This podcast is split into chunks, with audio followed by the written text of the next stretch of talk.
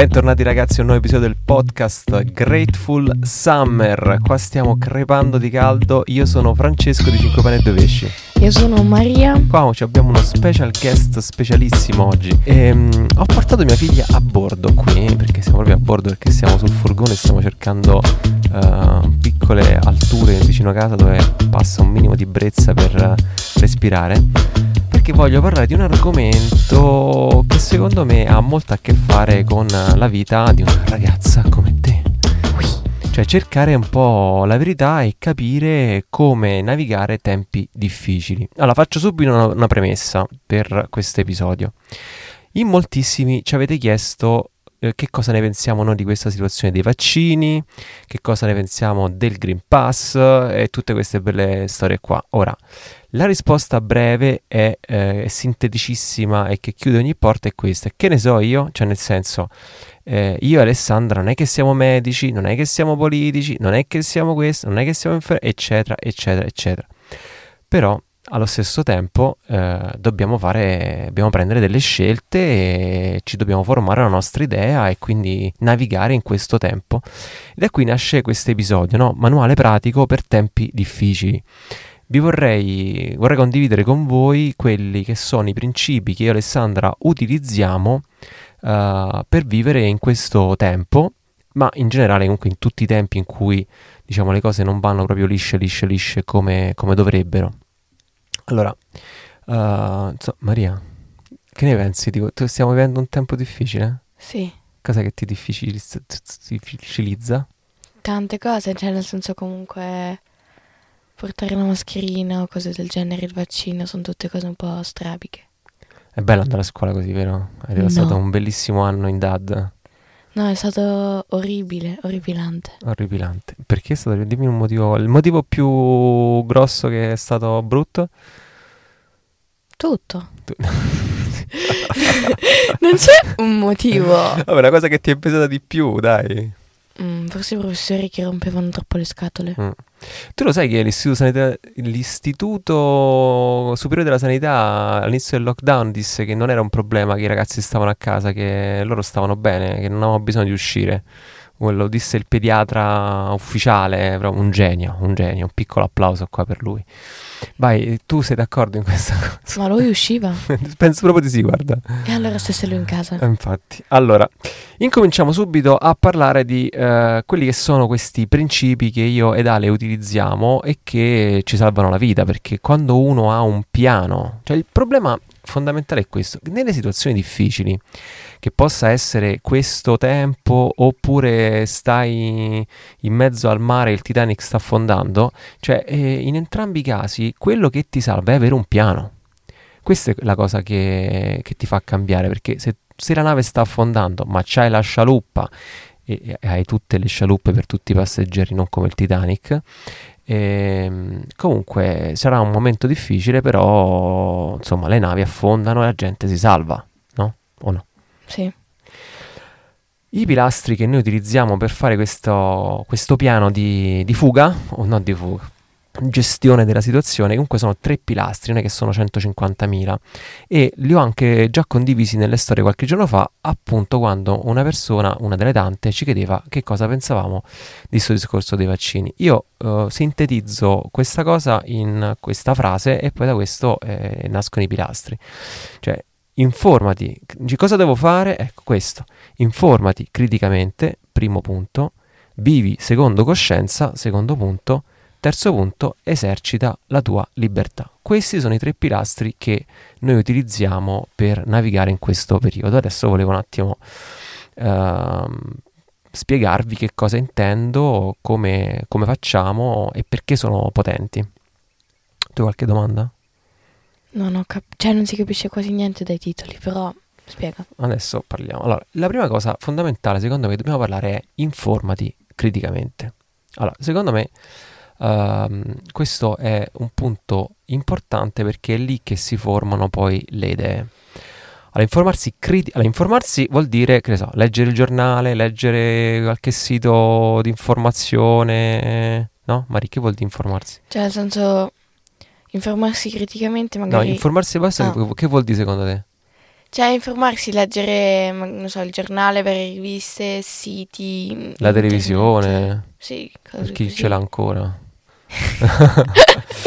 Vabbè, eh, qui info- però informarsi criticamente, che vuol dire secondo te? Significa vedere mm, un qualcosa, cioè un argomento a 360 gradi da chi la pensa che una cosa va fatta a chi pensa che non va fatta. Ecco, questo qua è un punto fondamentale, perché dici, ma è normale, cioè informarsi dovrebbe già di per sé eh, contenere il criticamente, no? Cioè nel senso, quando uno eh, va a leggere un giornale, no? O il telegiornale in televisione, eh, si aspetta di ricevere un'informazione che sia oggettiva. Cioè vuol, Sì. vuol dire che non, non, non- una- un qualche tipo di angolazione particolare. Ma non è così, non è così per motivi sia che sono eh, normali, cioè siamo persone, quindi ognuno poi la pensa, la pensa in un certo modo, quindi quando ti vengo a raccontare qualcosa te la dico, anche se voglio essere oggettivo, te la dico un po' con quello che sento io che sia giusto. Soggettivamente. Eh, esatto. Questo qua è il, il primo, il primo- il primo motivo. Il secondo motivo è che anche tante volte ehm, gli strumenti dell'informazione sono strumenti di potere che vengono utilizzati per eh, in qualche maniera governare le nostre scelte, no? Cioè nel senso, eh, questo è successo, ha voglia di che l'informazione è indipendente, però la verità non è così, cioè l'informazione non è indipendente, è comunque filtrata attraverso, diciamo, un'ideologia che ci sta dietro e che noi dobbiamo essere critici, scusate, dobbiamo essere critici nei confronti di quello che ci viene detto. Quindi criticamente vuol dire che prendere tutto un po' con le pinze. Prendere con le pinze le cose che ti vengono dette, non sai cosa vuol dire prendere con le pinze? No, Vuol dire eh, non prendere tutto come, come vero, come oro colato, come un sacco di modi di dire inutili sto utilizzando. sì. Ehm, non prendere tutto come, come fosse verità assoluta, ma acquisire quell'informazione, fermarsi, metabolizzarla e vedere se, non so, ci sono altre persone che la pensano diversamente. Cioè, mio nonno, no? Mio nonno, qualsiasi cosa viene detta in televisione, viene da me e mi dice no, perché, perché così e così e colì. Dico, ma scusa, ma che... No, non è così. Io, cioè, ci sono stato, che ne so, in Germania, non è come, come dici tu. Ma l'ha detto la televisione, mi rispondeva. Cioè, dico, e chi se ne frega? Quindi, ehm, il primo punto fo- fondamentale è formarsi un'idea che sia indipendente da quello che ti viene propinato. Qui tu come faresti? Cioè, nel senso, leggere varie notizie, magari chiedere anche il parere di certe persone che non sono i miei vicini di casa. Mm. Tipo, nel senso, qualcuno, tipo del vaccino, chiedere, non lo so, dei dottori o, cioè, persone così che ne sanno davvero qualcosa non parlano così a vanvera. Ecco, per esempio, eh, si può infatti eh, uscire un po' dalla cerchia del bar e andare un po' oltre, andare a scavare della propria amicizie e conoscenze e andare a vedere un po' di notizie di prima mano. Ad esempio, eh, durante proprio i tempi quelli più tosti del Covid, noi abbiamo tanti amici che sono infermieri o medici e insomma era interessante avere il loro punto di vista eh, su quello che stava succedendo e vi posso assicurare che non era molto allineato con quello che veniva detto in televisione. Quindi anche lì, cioè, già quando vedi queste cose qua, si accendono delle lampadine che ti fanno capire che non c'è coerenza tra quello che ti viene detto e quello che sta accadendo. Quindi questo qua è un punto fondamentale. Ma un'altra cosa fondamentale che ne abbiamo parlato pure io e te Maria prima, è proprio ascoltare chi la pensa proprio diversamente da te. Cioè, secondo me questa qua è una sorgente di ricchezza infinita. Cioè, anda- tu hai un'opinione su qualcosa e, e- e vai a confrontarti, non tanto a fare un dibattito, perché spesso questi dibattiti vanno sempre a finire a, a gavettoni, cioè nel senso che semeniamo. Però eh, ascoltare le motivazioni di chi la pensa in maniera completamente opposta alla tua. E poi sovrapporre comunque sia quello là che la pensa di- completamente diversamente e sia quella che è completamente d'accordo. Le sovrapponi e vedi comunque... Vedi due punti di vista, vedi, perché probabilmente entrambi hanno in qualche modo ragione, no? Perché se uno è convinto di una cosa vuol sì, dire che... ma è anche vero che tipo se tu le sovrapponi riesci a trarre delle tue conclusioni Sì, sono d'accordo, cioè ti, ti, ti, aiuta a formarti una tua idea indipendente, perché tu non sei né guelfo né ghibellino, eh, sei una cosa tua, che hai bisogno di formarti una tua mente, tua, mm, un tuo ragionamento, delle tue motivazioni, una tua, una tua uh, strada che vuoi seguire, che pensi che sia giusto, che pensi che sia giusto per te e per gli altri, e um, che sia quella cosa che in qualche maniera um, incarna di più la verità delle cose. Questo è, è molto importante. Allora, una cosa... Um, interessante per quanto riguarda per esempio il vaccino è questa vengono propinate eh, tantissimi dati a casaccio su internet e in tutti i siti di informazione eh, come dati scientifici, prove scientifiche, perché la scienza, come sapete, domina su tutto, più della coscienza e più di qualsiasi altra cosa. La cosa interessante è che io sono uno scienziato, cioè ragazzi, io ho comunque un dottorato in biofisica molecolare, cioè, qualcosa ci capisco pure io.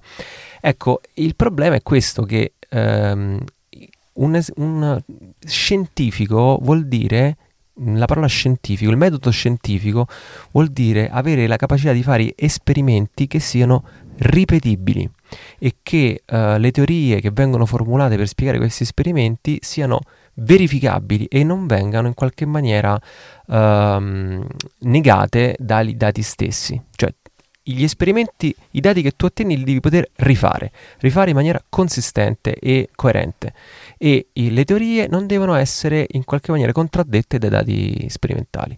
Ecco, quello che noi vediamo in giro sul Covid non è scientifico, è una serie di dati buttati lì a casaccio dove ognuno un po' dice la sua. Però questo è un po' come tirare freccette, cioè nel senso eh, non c'è quel rigore scientifico necessario per fare uno studio fatto per bene e questo lo dico io con la mia esperienza, ma lo dico anche perché conosco eh, un mio amico che sta a Freiburg e che lavora nel reparto di Epidemics e dall'inizio eh, del Covid stanno lavorando a manetta per uh, macinare dati sul Covid. Lui stesso mi dice qua è una caciara perché i dati vengono presi in maniera diversa, vengono analizzati, vengono digeriti analizzati in maniera diversa e quindi non capisci se le cose che stai analizzando abbiano uh, una qualche rilevanza da un punto di vista teorico e scientifico oppure siano semplicemente delle deviazioni di quello che sta succedendo. Ok, mia figlia si è persa, adesso le racchiappiamo.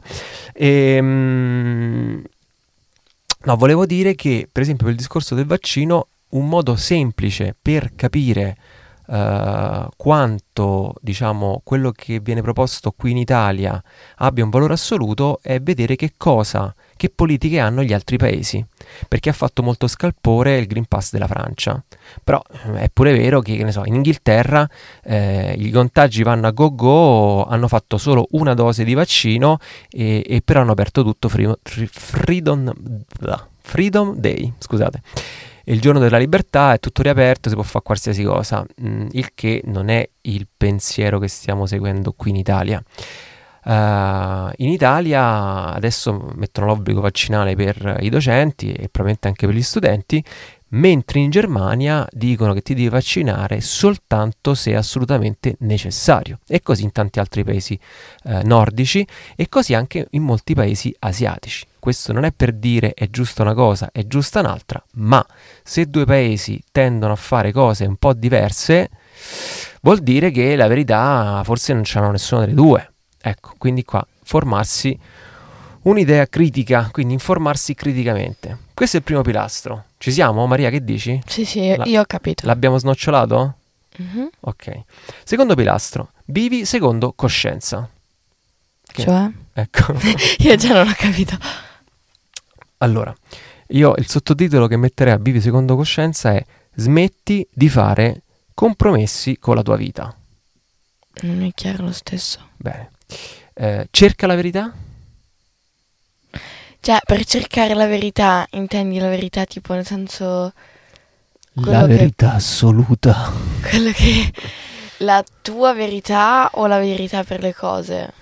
Allora, io penso... Cioè, la coscienza è eh, detta così proprio in, soldoni, la coscienza è quel luogo all'interno di te dove vive la verità, cioè dove, per esempio, ehm, dentro il tuo cuore, quando vedi un'ingiustizia, soffri per quell'ingiustizia, dici no, no Cioè, non è giusto che si faccia questa cosa. Non è giusto che, non so, stacchiamo i peli al gattino uno per uno.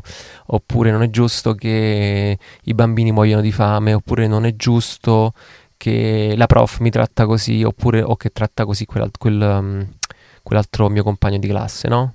Mhm. Ti capitano di dire non è giusta questa cosa. An- Sì. Anche se a te non te frega niente. Cioè, nel senso, Sì, eh, stanno trattando male il tuo compagno di classe. A te che te frega? Tu potresti andare tranquillamente sciallissima, alza la mano e dire prof posso andare al bagno e, fa- e fatti gli affari tuoi, giusto? Cioè, Mhm. però quando eh, dentro di te c'è quella voce che grida che una cosa è ingiusta, oppure che grida che quella cosa assolutamente è importante, quello è un po' dove sta parlando la tua coscienza. Ok. Ci sei? Ci so. Allora, la cosa bellissima di noi cristiani è questo, che noi crediamo che la coscienza è il luogo più intimo dove Dio parla. Cioè, quelle verità profonde è un po' quella stanzetta remota dentro il nostro cuore dove Dio parla. Quindi per cercare la verità bisogna comunque cercare un po' Dio. Allora, sicuramente per chi fa un cammino di fede, chi si crede cristiano o vuole essere cristiano, vuole entrare in relazione con Dio, eh, cercare la verità vuol dire cercare Dio. C'è questo passo no, del, del Vangelo che dice, Gesù stesso dice, io sono via, verità e vita. Cioè, vuol dire che Gesù è la verità delle cose, è la via, cioè mh, proprio dove met- devi mettere i tuoi passi, La strada. la strada che devi fare ed è vita, cioè seguendo, cercando la verità e seguendo quel cammino trovi la vita, cioè trovi la felicità, la gioia, la pienezza e tutte queste cose qua.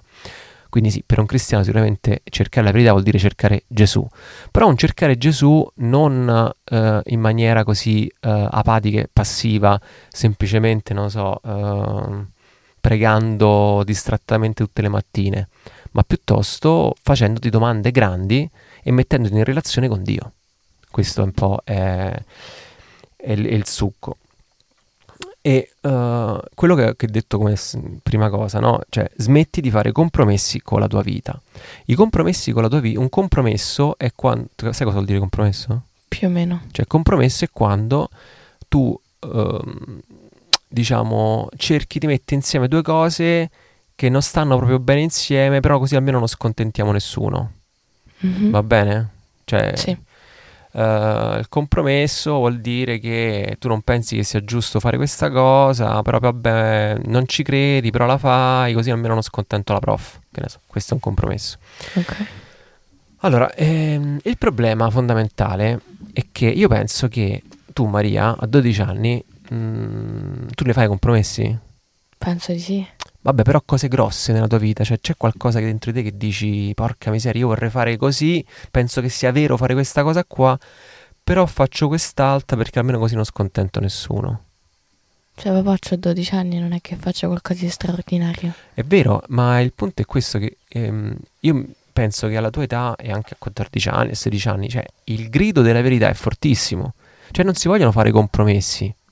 Cioè, mm, che ne so, tante cose che si dicono anche alle scuole superiori, se tu sei piccolo, alle scuole superiori, però eh, questa cosa che so di fare, mm, di arrabbiarsi se i termosifoni della scuola non funzionano e dire no, facciamo sciopero, non ci andiamo, è un non fare compromessi. Dice, com'è possibile che devo andare a scuola col giubbotto quando i termosifoni stanno qua e nessuno li ripara?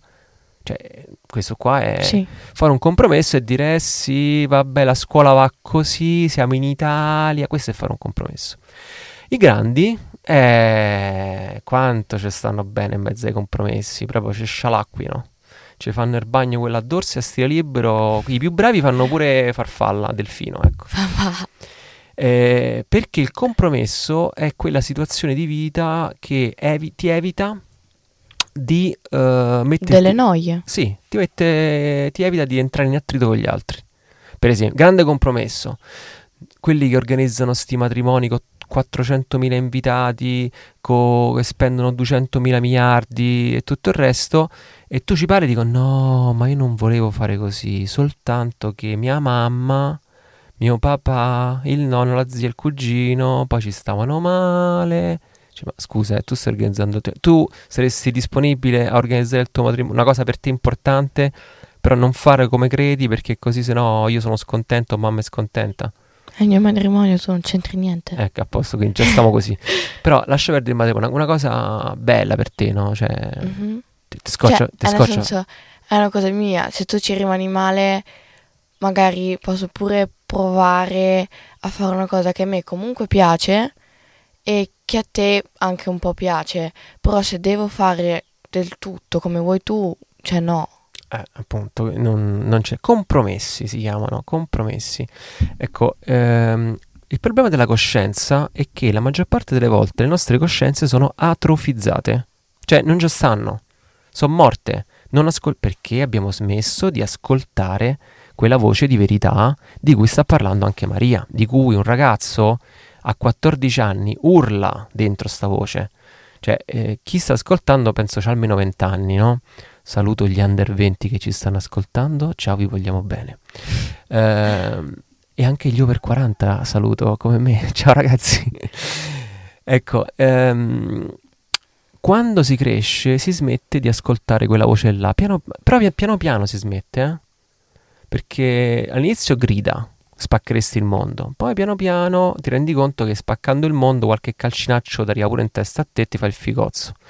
Allora incominci ad abbassare un pochettino il tiro, invece di spaccare il mondo, spacchiamo il bagno nel cortile. Ecco, in spacchi anche la Bruciamo la scuola. No, ecco, vedi che no. Già è troppo. Eh, e piano piano eh, miri sempre più in basso finché fai una vita di compromessi. Facendo una vita di compromessi la coscienza è atrofizzata. Cioè non parla più a un certo punto quella voce là, non ti guida più, anzi, spesso noi scambiamo per voce della coscienza la voce della paura. Perché nei momenti difficili la cosa che domina è la paura. E tornando al discorso de- di avere un piano nei momenti difficili, è come quando si fanno eh, le prove, quelle antincendio a scuola, no? Come, o an- per i terre- antisismiche, insomma, per i terremoti. Che cosa vi hanno insegnato? Quando sono una sirena, che bisogna fare? Sotto al banco. Sotto al banco, poi si- ci si prende per mano, si fa in- va in corridoio. Senza mano, papà, c'è il Covid. Ah, senza mano c'è il Covid, moriamo di terremoto, ma basta che non moriamo di Covid. Ok, e si fanno tutte queste cose qua e si segue una procedura. Perché se non si seguisse una procedura, che succederebbe secondo te, Marie? Cioè, nel senso, se non seguiamo una certa cosa, un certo piano, un certo percorso, Che succederebbe secondo te? Moriamo tutti. Sì, ma, ma c- come reagirebbe la gente? ne- Sarebbe nel panico, i miei Nel- compagni di classe salterebbero dalla finestra. Ecco, apposta. Ecco, quindi uno deve avere un piano per evitare di saltare dalla finestra quando c'è sta il terremoto. Ed è un po' quello che stiamo dicendo. Quindi, eh, quando tu eh, hai sta coscienza che è completamente atrofizzata, tu ascolti la paura. Quindi salteresti dal piano. Devi esercitare la coscienza. Per esercitare la coscienza, devi entrare in contatto con quella verità più profonda che sta nel tuo cuore. Devi incominciare ad ascoltare quella voce. Gli devi dare spazio. E per fare questa cosa qua è importante coltivare la relazione con Dio in maniera intima e profonda. E come si fa a coltivare la relazione con Dio? Beh, per esempio, si fa un percorso con la guida spirituale per riacchiapparti questo. Si fa un bel percorso delle dieci parole eh, con Rosini per chi sta a Roma e con gli altri sacerdoti bravi che ci stanno in tutta Italia. eh, si incomincia un attimino a scrostare tutto quel eh, 4, 5, 10 cm, 50 cm di compromessi che c'hai sopra alla coscienza. Tu che hai fatto per risvegliare questa cosa qua? Sei stata al Lago Negro. Mhm. E com'è andata? Che, che cosa... Allora, che, che hai fatto? Tu sei stata una settimana al Lago Negro. Sì. E? Cioè, nel senso, abbiamo fatto, non lo so, tipo l'adorazione. Ecco, eh, a 12 anni adorazione sembra proprio una rottura di scatole. No, no, non è una rottura di scatole. È stata una cosa molto forte. È stato bello. Perché che cosa, Sì. che cosa ti ha agganciato in questa esperienza? Cioè, ehm, c'era questo argomento un po' che ora non c'entra niente, però era questo argomento un po' dei genitori, di come ti senti con te stessa. E cioè, questo è il mio argomento. Mhm. Per questo motivo mi sono sentita amata in quel, mom- in quel momento. Cioè ti sei acchiappato quel, quel, quel legame che ci sta con Dio. Penso di sì. No, dico, te lo sei preso perché magari tante volte uno dice Dio, Dio, Dio, Dio, ti fai il segno della croce per mangiare, però magari non- uno non, non lo fa entrare Dio nel proprio cuore. Mhm. Invece lì avuto- hai fatto questa esperienza. Sì, penso di sì. E anche per gli altri è stato così oppure com'è andata? Stavo piangendo tutti quanti.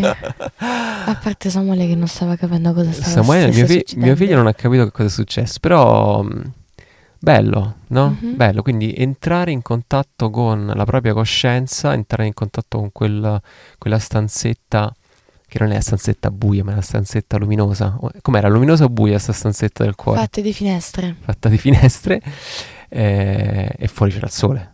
Con il LED anche, sì. con il LED, ok, sole e LED. Ehm, cioè, ecco, entrare in quella stanza lì ci aiuta a fare verità, a cercare la verità e quindi poi più la coscienza è educata ed è allenata, più la sua voce è forte e potente e ti conduce verso la verità. Terzo pilastro, esercita la tua libertà. Che ne pensi? Allora, io aspetta, aspetta, aspetta. Perché? No, aspetta, vivere secondo coscienza è una cosa non abbiamo detto che a me mi aveva molto colpito. Vai. Una volta io prendevo in giro Maria Una volta, soltanto una? prendevo in giro Maria perché ehm, stava studiando educazione civica. Cioè, allora, Eh, io voglio sapere, io voglio fare una storia con un sondaggio, cioè chi ha studiato mai in vita su educazione civica? Cioè, questo è proprio Papà eh, è diventata una materia. è diventata una materia, cioè già questa era un barzelletta. Allora, quindi educazione civica e eh, avevate dei vari argomenti, no? E un argomento, l'argomento che a te ti ha colpito di più qual è stato? Mi hai detto? Um, disubbidienza civile. Che mo- mio padre sta in fissa. Io sto in fissa con la disobbedienza civile. La disobbedienza civile ci sta un esempio, che era quello di... Rosa Parks. Che Ma anche Martin Luther King, ce n'erano vari. Eh, va bene. eh, Rosa Parks che fa? Eh, dur- Parks. Parks. Ho detto, non ho detto Pax, ho detto Parks. Una volta ho detto Laura Parks. Allora, ehm, Rosa, eh, negli anni 50, no? Che, quando era? Mm, non, non lo so. Ecco, in- eh, ho detto che è inutile andare a scuola. Eh. Eh, eh, negli anni 50 mi sembra, ehm, non so se erano negli anni 50 o negli 60. Tra i 50 e i 60. Ecco, siamo vaghi così, ne copriamo con un velo pietoso, con un telo pietoso eh, la nostra ignoranza. Ehm, c'era la, la segregazione razziale nel- negli stati del sud degli Stati Uniti, non, eh, i neri e i bianchi non potevano stare insieme, c'erano luoghi per i neri, no- luoghi per i bianchi.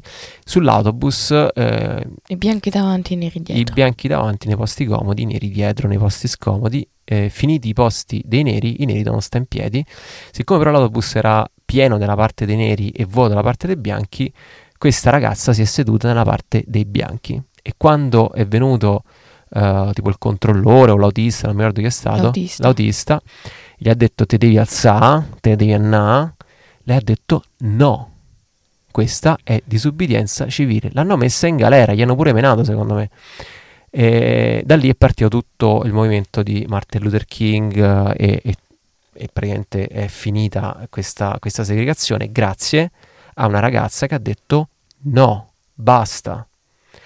Questa si chiama disubbidienza civile e penso che la disubbidienza civile è qualcosa che ha molto a che fare con ascoltare la propria coscienza e cercare la verità. Perché lei si al- non si voleva alzare, eh, non perché, adesso non voglio fare psico- la psicologia di Rosa Parks, però secondo me lei non si voleva alzare perché provava un profondo senso di ingiustizia nel fatto che non si potesse sedere quando l'autobus era vuoto dalla parte dei bianchi, non c'era alcun motivo. Lasciamo stare il fatto di bianchi e neri eh, stare vicini e che mm, poteva dare fastidio. Vuoto, non ce n'erano bianchi. Perché non poteva stare seduta là? Perché le doveva stare in piedi? Questo profondo senso di giustizia, di cercare la verità, ha portato poi grandi rivoluzioni belle, non fatte coi fucili e con eh, i cannoni, ma piuttosto fatte con eh, le coscienze, smuovere le coscienze, perché poi da quello in poi i neri hanno boicottato i trasporti pubblici e non andavano più sugli autobus eh, e tutte queste cose qua e questo ha creato un po' un collasso del sistema pub- del trasporto pubblico che- da quelle parti là che poi ha dovuto in qualche maniera eh, le parti hanno dovuto mediare eh, un accordo ecco insomma quindi si parte dal muovere le coscienze, muovere la propria coscienza. Che ne dici? Sì. Sì. terzo punto, terzo pilastro. Esercita la tua libertà. Allora, qua volevo dire una cosa che mio padre quando scrive tipo dei titoli così, non si capisce mai il titolo. Cioè, pensavo dire una cosa sulla libertà, scusa. No, no, no, non... esercita la tua libertà, mi dà un senso di segregazione, come Oh, uscire, Gesù. tipo quando c'era la quarantena, mi dà un'idea di questo, Mm, di- ma non penso sia questo. Mm, No, Infatti, no, eh, vuol dire prenditi la responsabilità della tua vita, cioè esercita la tua libertà. Allora, che- come ci comportiamo di fronte alle scelte? Per esempio, vaccino.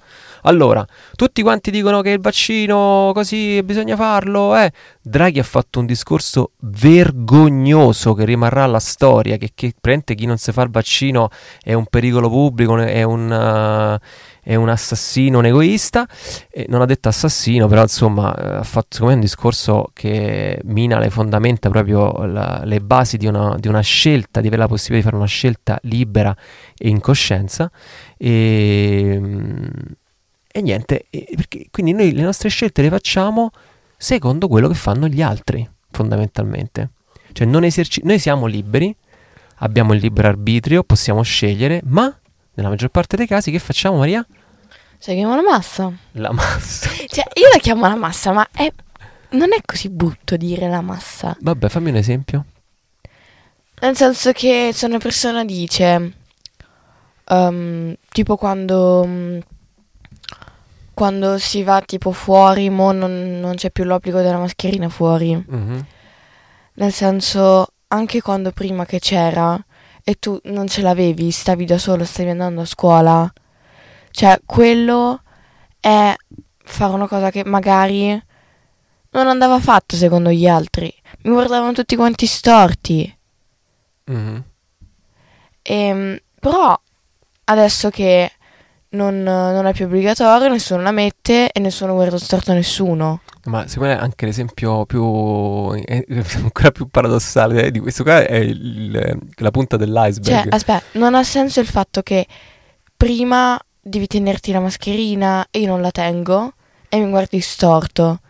Però quando non è più obbligatorio, per non si sa quale motivo, magari sono diminuiti i contagi. Di 5 contagi abbiamo passato il threshold, quindi adesso non è più adesso siamo tutti salvi. Esatto, nessuno la deve più portare all'aperto, nessuno la porta, ma io che non la portavo già da prima, e no.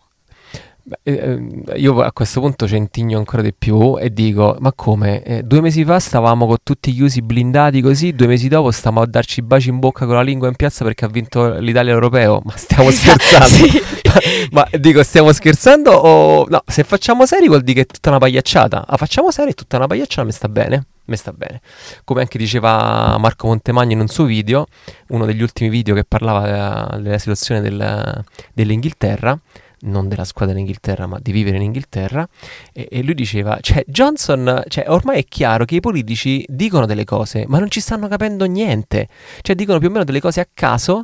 E, e quindi adesso ha deciso che è Freedom Day, tutti fuori, e però cioè, non ha alcun senso perché eh, parlavo con un mio amico che abita in Inghilterra e mi diceva: siccome là utilizzano quest'app Immuni che se sei stato a contatto con qualcuno ti segnala che eh, sei stato vicino a un contagiato, eccetera, eccetera, eh, la gente si auto quarantena e, e dice che non ci stavano più le cose nei supermercati perché i trasportatori stavano tutti in quarantena. Finché Johnson ha dovuto andare salì sopra al microfono là e di oh raga se avete un lavoro di ste cose dovete andare a lavorare perché non c'erano i trasporti non si poteva andare a Londra perché non c'erano i trasporti non c'era gente che guidava il treno Eh, così perché uno si metteva in auto quarantena perché l'app Immuni aveva detto che è entrato in, conta- in contatto con, eh, con qualcuno che non è manco vincolante questa app eh, ricordo quindi era tutta una, una segregazione volontaria e vabbè non ci stiamo a capire niente, non ci sta a capire niente. Quindi due mesi fa non potevamo manco stare al bancone del bar, eh, e poi invece due mesi dopo, e niente, è tutto bellissimo, fantastico. Stiamo tutti allo stadio in 800 persone in un metro quadrato, altro che distanza di sicurezza. così, cioè io non critico né una cosa né l'altra, dico semplicemente se vi sembra normale, vi sembra logica questa cosa qua e poi dopo, dopo questo, poi dopo eh, niente, c'è il vaccino, no, se il vaccino sei un assassino. Cioè, ehm, vedo un po' di così, non vedo proprio una linea di pensiero lineare e razionale. Stabile. Eh, sì, cioè mi sembra che, vabbè. Quindi che succede? Noi eh, prendiamo delle scelte non perché esercitiamo la nostra libertà, ma piuttosto perché eh, seguiamo la massa, come dici te, no? Eh, non, um, perché secondo te seguiamo quello che fanno gli altri?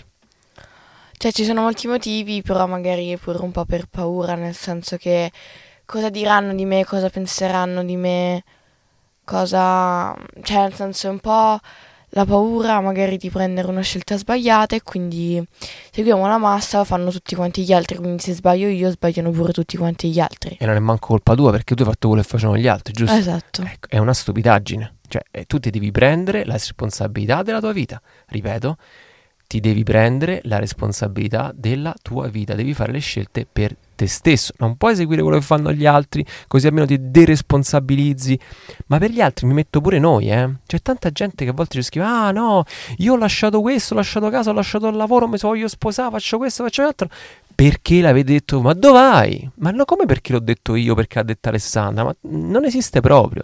Le cose vanno fatte con le gambe proprie non con le gambe degli altri, non con la fede degli altri, non con i ragionamenti degli altri, le devi fare con la testa tua. Poi puoi arrivare a un punto che dici sono d'accordo con tutti gli altri. Benissimo, anch'io sono d'accordo che bisogna uh, passare col verde con la macchina e non con il rosso. Cioè, io, non è che seguire la massa è sempre una cosa sì, sbagliata. Nel, sì, nel senso se... Mm, se secondo te la mascherina va portata anche all'aperto, che tutti quanti la portano, tutti quanti non la portano, tu la porti lo stesso perché secondo te va portata. Perché e quella è un'altra cosa. È un'altra cosa perché fai un ragionamento responsabile. Io penso che eh, è importante che io porto la mascherina all'aperto anche se sto da solo. Perché non lo so, voglio dare il buon esempio, perché penso che comunque il contagio possa essere trasmesso, qualche, so, qualsiasi cosa, un tuo ragionamento va benissimo, però se porti la mascherina all'aperto come dici tu, perché se no poi ti guardano e poi cosa pensano gli altri e non vuoi metterti in contrasto e poi non vuoi che gli altri ti facciano domande, e beh, quello è volare basso, smettere di pensare con la propria testa e fare un po' di, di così, compromessi, quelli che diciamo prima. La cosa importante quindi in tutto questo di esercitare la propria libertà bisogna esercitare questo muscolo qua che è imparare a dire di no. È importante imparare a dire di no, non succede niente, non muore nessuno, non muori. Se dici di no, non muori.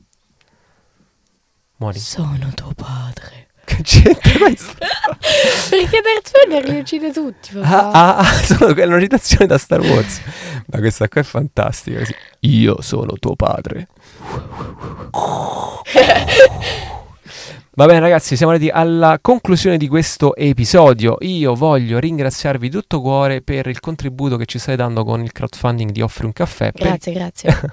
perché veramente eh, state partecipando in tantissimo, il vostro contributo mensile ci aiuta a portare avanti quello che stiamo facendo e siamo veramente felici di poterlo fare insieme, che quello il progetto sta andando avanti, si sta trasformando, vedo che c'è un, un bel impatto, leggo i vostri messaggi in questo periodo sto leggendo io messaggi qua degno di nota. è successo? Degno di nota, degno di nota. Ragazzi, eh, domani metterò un bellissimo stickerone su Instagram per eh, provare a rispondere, ma piuttosto continuare a chiacchierare su questi argomenti. Vi prego, evitatemi critiche, eh, vaccino sì, vaccino no, perché io non ho detto una cosa, non ho detto un'altra, non ci voglio entrare in questa cosa perché devi scegliere te, devi farti un pensiero tuo. Questo. Non mi venite a, fare, a mettere messaggi sulle critiche sul fatto che si è festeggiato gli europei in piazza, perché? Lo sapete perché? Non me ne può fregare di meno, non vi risponderò. E per il resto invece io vi esorto alla grande di seguire un po' questo, questa procedura, questo piccolo manualetto così di sopravvivenza, che è quello, vi ripeto, qui informati criticamente eh, formati un'opinione che sia completamente indipendente dagli altri, eh, ascolta chi la pensa diversamente da te, Primo pilastro. Secondo pilastro, vivi secondo coscienza. Smettila, smettila di fare compromessi. Cerca la verità. Molto evangelico. Gesù dice, io sono via, verità e vita. Terzo pilastro, esercita la tua libertà. Non è che se tu fai quello che fanno tutti gli altri, allora non ti devi prendere la responsabilità della tua vita. Cioè, incomincia a fare scelte che siano tue, con le tue gambe, prenditi la responsabilità. E quello che non ho detto è che se c'è un'autostima troppo fiacca per fare queste cose, vuol dire che devi fare un cammino terapeutico, abbiamo detto 500.000 volte. E impara a dire di no. Devi imparare a dire non c'è niente di male a stare fuori dal branco. Guarda che eh, la pecora nera è, è, quella che ancora. Tutte le altre pecore bianche ce le siamo dimenticate. È solo la pecora nera che le siamo ricordati. Quindi. Mary? Cioè, nel senso perché è pure vero che tu ti distingui da tutte le altre persone. Tu ti distingui per una cosa che fai, per un no che dici. E distinguendoti ti, ti rendi unico, ti rendi tu, perché non siamo tutti quanti uguali e quindi con questo no ti distingui ancora di più e rendi ancora più te te. E con questo dobbiamo farci un poster di quelli. Un, si può fare un poster vocale a dimensione di un autobus?